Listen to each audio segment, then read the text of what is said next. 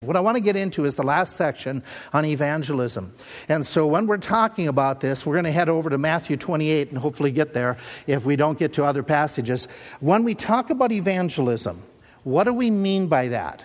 Okay, the word for evangelism is euangelion, or the verb has the idea of basically proclaiming good news. That's what it means in the original language.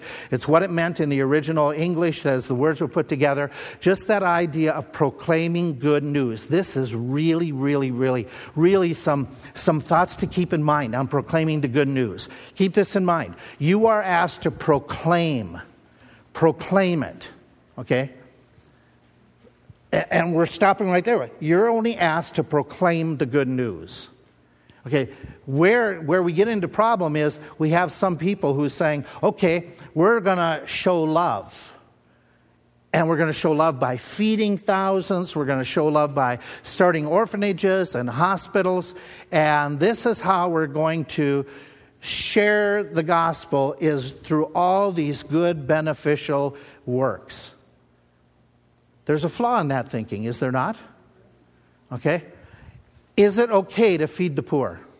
Oh, absolutely. Should we have a concern for the widows? Yeah. Can we go on missions trips to distribute medicines? Absolutely. Wonderful. What's the caveat, though? The good news should be there and available in some way. When Jesus did his miracles, not every time, but almost every time Jesus did his miracles, what did he also do? He preached, okay? There was a message with the miracles. Not every time, but it happened most every time. Sometimes the message came a little bit later, such as healing the blind man in John chapter 8. But almost every other occasion, Jesus not only did a good deed, but with the good deed, he gave the gospel, okay?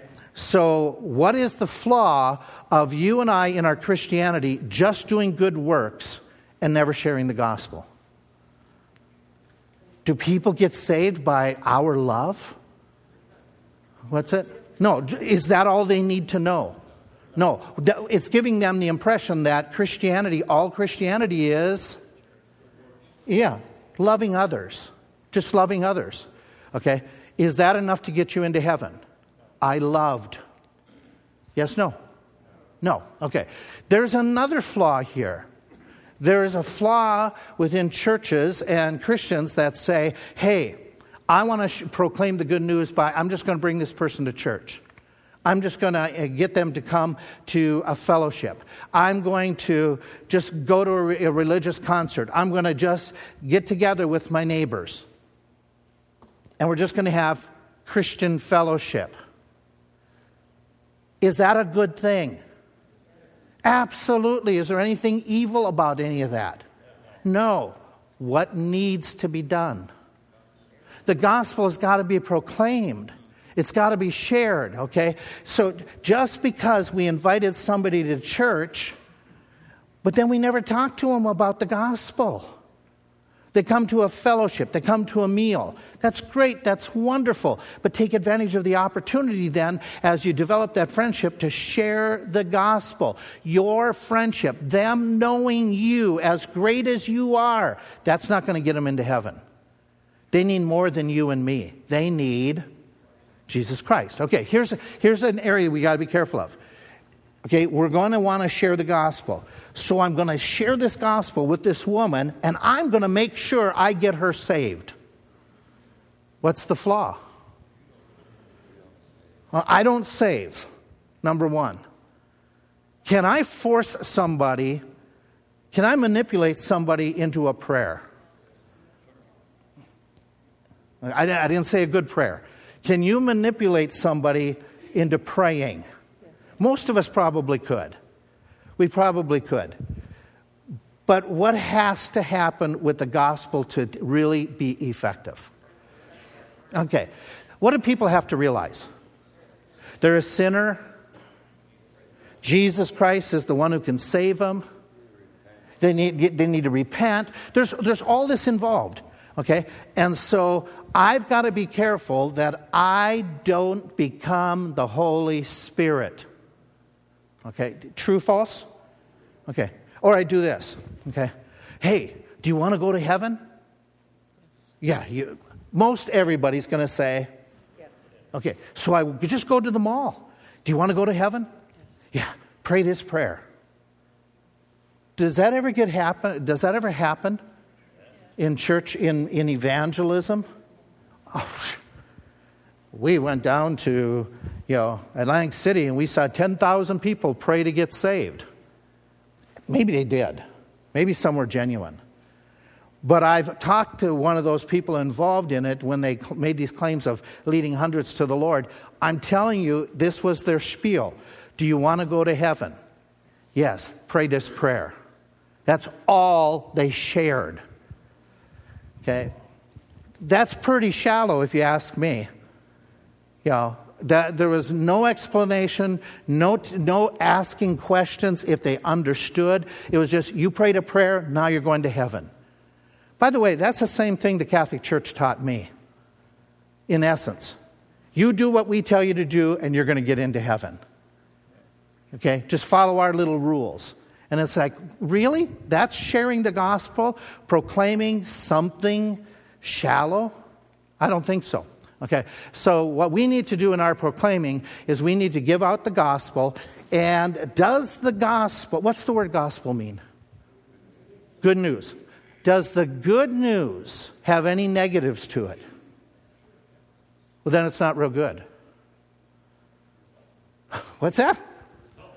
Okay, here you go. The idea of euangelion, where we get back to the basic word, there is the idea that we have, part of the word comes from the word angelos. Anybody have a clue of what word we get out of angelos? Angels. What's it mean to be an angel? Okay, it's basically an angel is simply the idea is you're a messenger. Okay, a messenger. If we look and talk about, okay, you're going to be my messenger. That usually means this: you're sent by somebody else. That usually means you have a message to deliver, and the message is not your own. Would you agree with that if somebody's your messenger? That kind of summarizes it? We're going to get into it in a moment here with, that's the passage I wanted. Not 1 Corinthians, was 2 Corinthians. Yeah, 2 Corinthians 5. Tremendous tag. You got to go there. I'm sorry, I forgot this was the one I want to hit next. 2 Corinthians chapter 5. This is the passage that says, therefore, if any man be in Christ, he's a what? He's a new creation, okay? Then he goes on. He says, old things are, okay, behold all things. And he goes on, he says, all things are of God, who hath reconciled us to himself by Jesus Christ, and hath given to us the ministry of reconciliation, to wit, that God was in Christ, reconciling the world unto himself, not imputing their trespasses unto them, and has committed unto us the word of reconciliation. Now then, we are what? We're ambassadors. The word ambassador literally has the idea of an old man. Okay, that was the original word. Presbus, we get another derivation, presbyteros. Okay, presbus has the idea of somebody who is old, but in time it came to represent it came to be a representative. Typically, most representatives were older people, okay, who were representing countries or kings and things of that sort. And so it came to be that growth of that word. What do we know about ambassadors? Modern day ambassadors, for instance. What do we know about an ambassador? They represent, okay, a government or some other authority, a higher authority. Okay, what else do you know about ambassadors? They travel, okay? They traveled where? Okay, so what's that mean about them in that country? Let's take this first. What did you say? They're strangers and aliens and pilgrims are the terms that First Peter uses. In other words, their citizenship doesn't usually belong to where they're at. Their citizenship belongs from where they're from. Okay. What else do you know about ambassadors? What's that? To be above reproach because they're representing their government. Excellent. Yes, sir.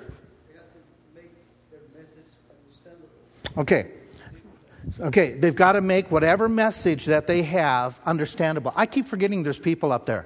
If you want to chime in, okay, please yell. Okay, What do you know about ambassadors? Did you say something? No. Okay. What else about ambassadors? Anything else? They don't speak of their own accord. Who do they speak for? The authority or whoever sent them. Okay, so if we say ambassadors, they live in a foreign land. And by the way, if we're ambassadors, remember, we don't belong here permanently. We're citizens of heaven. They represent a greater person or authority. They deliver messages. Is this what you meant? Okay, not their own message. They deliver the message from the authority. They have authority to a degree to speak on behalf of the authority they represent. I would add what you had said. They need to live in a way that is representative of the country that they're representing. To live above reproach is probably the best way. We should add that to this list. Okay, so you and I are called ambassadors. And so this applies to us. And so when we go back to it, we say, okay, as ambassadors, what message have we been given? Chapter 5, verse 19. What message have we been given to deliver? Okay. If we take the exact phrase, it's at the very end. He has given unto us the word of reconciliation. Okay, so this is our message. Our message is the word of reconciliation. Before we go any further, we got to define something here, because most of us in this room would say, "What is reconciliation? What's it mean? That term, Bible term. What's it mean?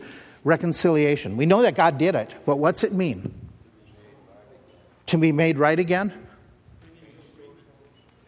To restore fellowship? Bring into agreement?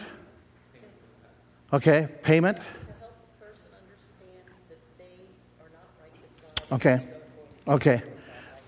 All of those are absolutely correct in what that has a concept, but literally, the word literally means this, to remove a barrier. To remove a barrier.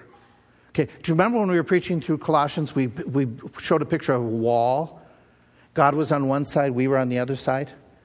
To remove the barrier, to reconcile, what has to be done with that wall? It has to be broken down. The wall is broken down. That's reconciliation, literally.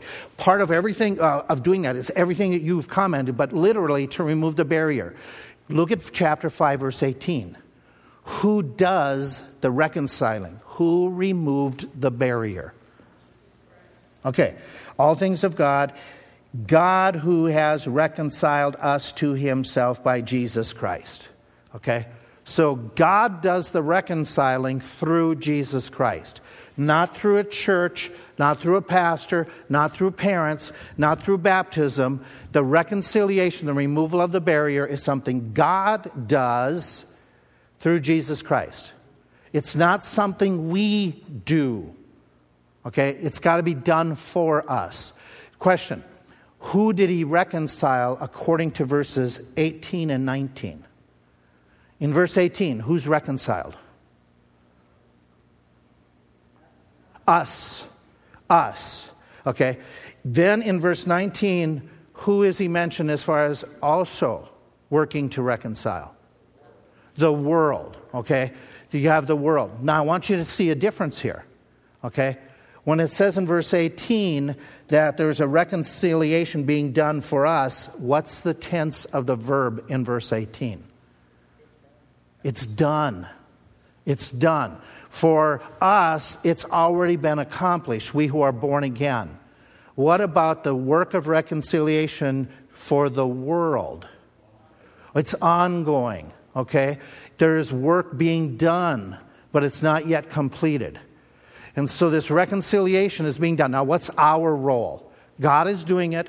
God has this message. Our role in helping to bring about the reconciliation of the world is twofold. He has given us the ministry of reconciliation. By the way, the word ministry is the same word that we have for deacon, one who runs to serve. Okay? Another word for deacon is table waiter, one who is bringing things to another person.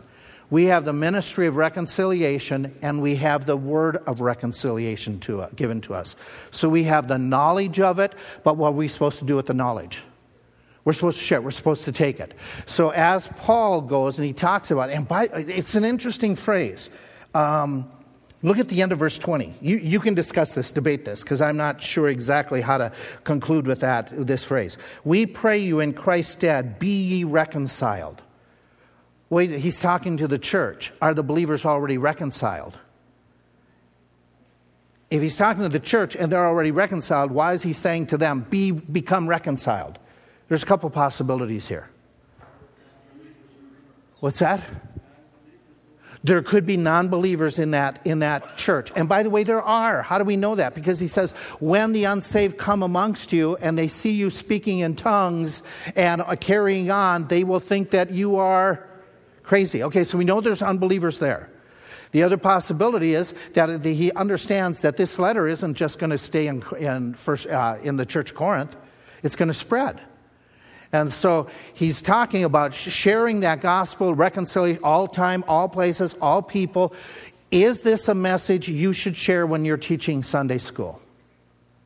Yes. Is it a message you should share when you're doing a Bible study with somebody? Yes. Okay, so we share it with all peoples. And so we have that as an ambassador.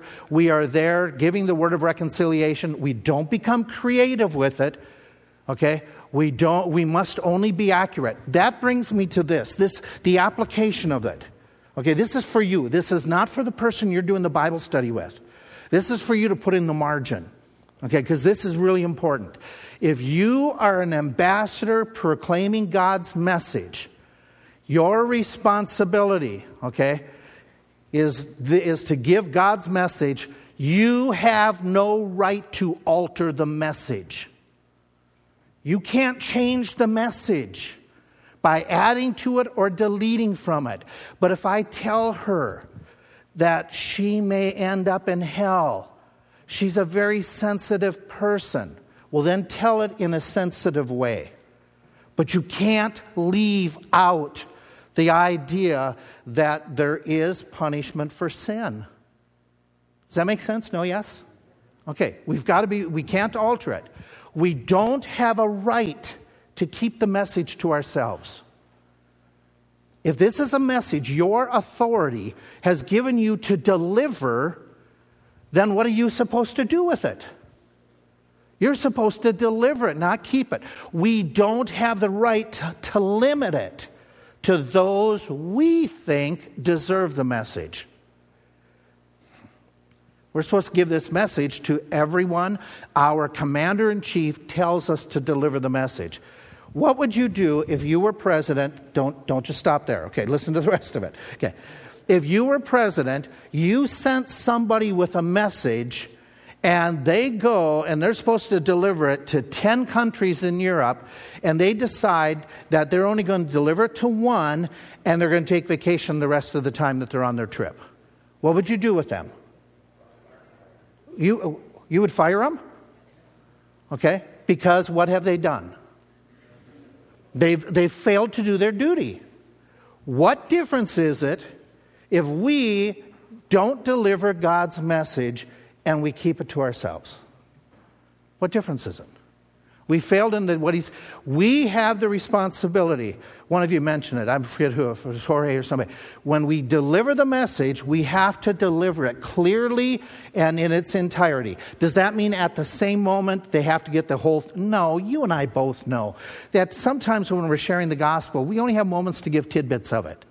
Sometimes they don't understand it all, and so we give it sometimes in phases. Most of us, maybe not all, most of us heard the gospel multiple times before it really it clicked.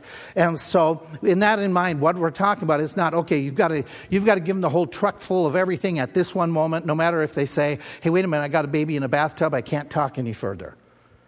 Which one of our folk going door to door one year said, oh, what's more important, your soul or your baby in the tub? To that person at the door. Honestly? The baby in the tub at that moment, yes? And so, but this is our job as ambassadors. Okay, so let's take a look. The message we have is a good message. How do we know that? It's gospel. What does gospel mean? Good news. Okay, so the message is good. It's called everything. Are there any negatives in the gospel message? Well, then why are they called good? Okay, because did you say end goal last time when I asked this? The end goal is going to be really good. So let's do this, okay? Take a verse of Scripture. Tell me what's negative, what's positive. Let's take this. The wages of sin is death, but the gift of God is eternal life through Jesus Christ our Lord. What's the negative? What's the positive? Okay, do the negative. What did you say? Okay, the wages of sin is death. Okay, what does that mean negatively? Okay, there's death, there's separation. Okay, from God. Okay, sin is a negative. Death is the negative. Death is something we deserve. Okay, separation from God, as you clarified. What's the positive in the passage? Give me positive words. Gift, life, eternal. Jesus Christ, our Lord, is a positive. Okay, the gift of God, the eternal life, it's available. By the way, is a positive word. Yes, no? Okay, because we can have it right now. Okay, positive word. Personal relationship. Okay, eternal life we mentioned. Do this verse. Negative. Sinners. Okay. The death of Christ in there. Yeah, if you want to look at there. The positive, God loves us. Anything else? He died for us, showed his love. Anything else? What's that? Okay. Oh, yeah, I didn't put that in. That's excellent. The aspect, I don't think I did. Nope, I didn't. The worst sinners. Oh, I got to write that down. Past tense. Okay, let's do another verse. Okay. Negative and positive. Here we go.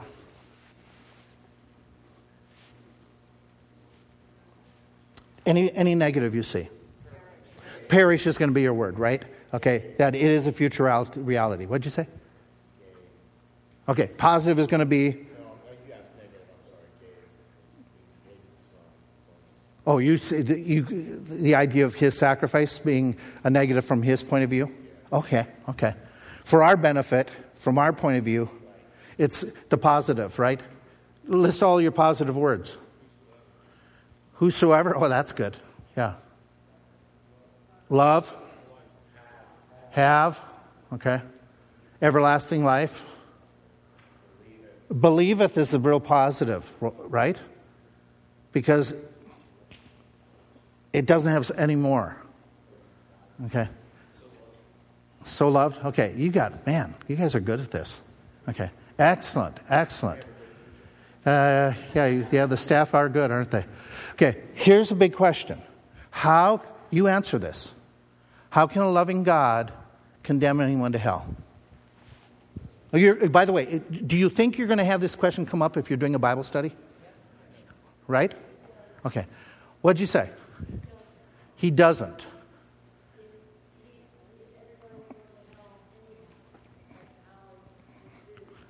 Okay. Okay. So you're if I don't understand the Scriptures, I might respond to you by saying this. But if I'm standing before God and God says, cast them into outer darkness, he does have a role in people going to hell. Even though I agree 100%, God isn't ultimately the one who is responsible for them for going to hell. It's not God, it's them. But does God play in judgment, is God a part of, them ending up in hell? He's part of the judge. Okay. He makes a way for us? Okay. I'm sorry. That's the loving God. That's what he does. Okay.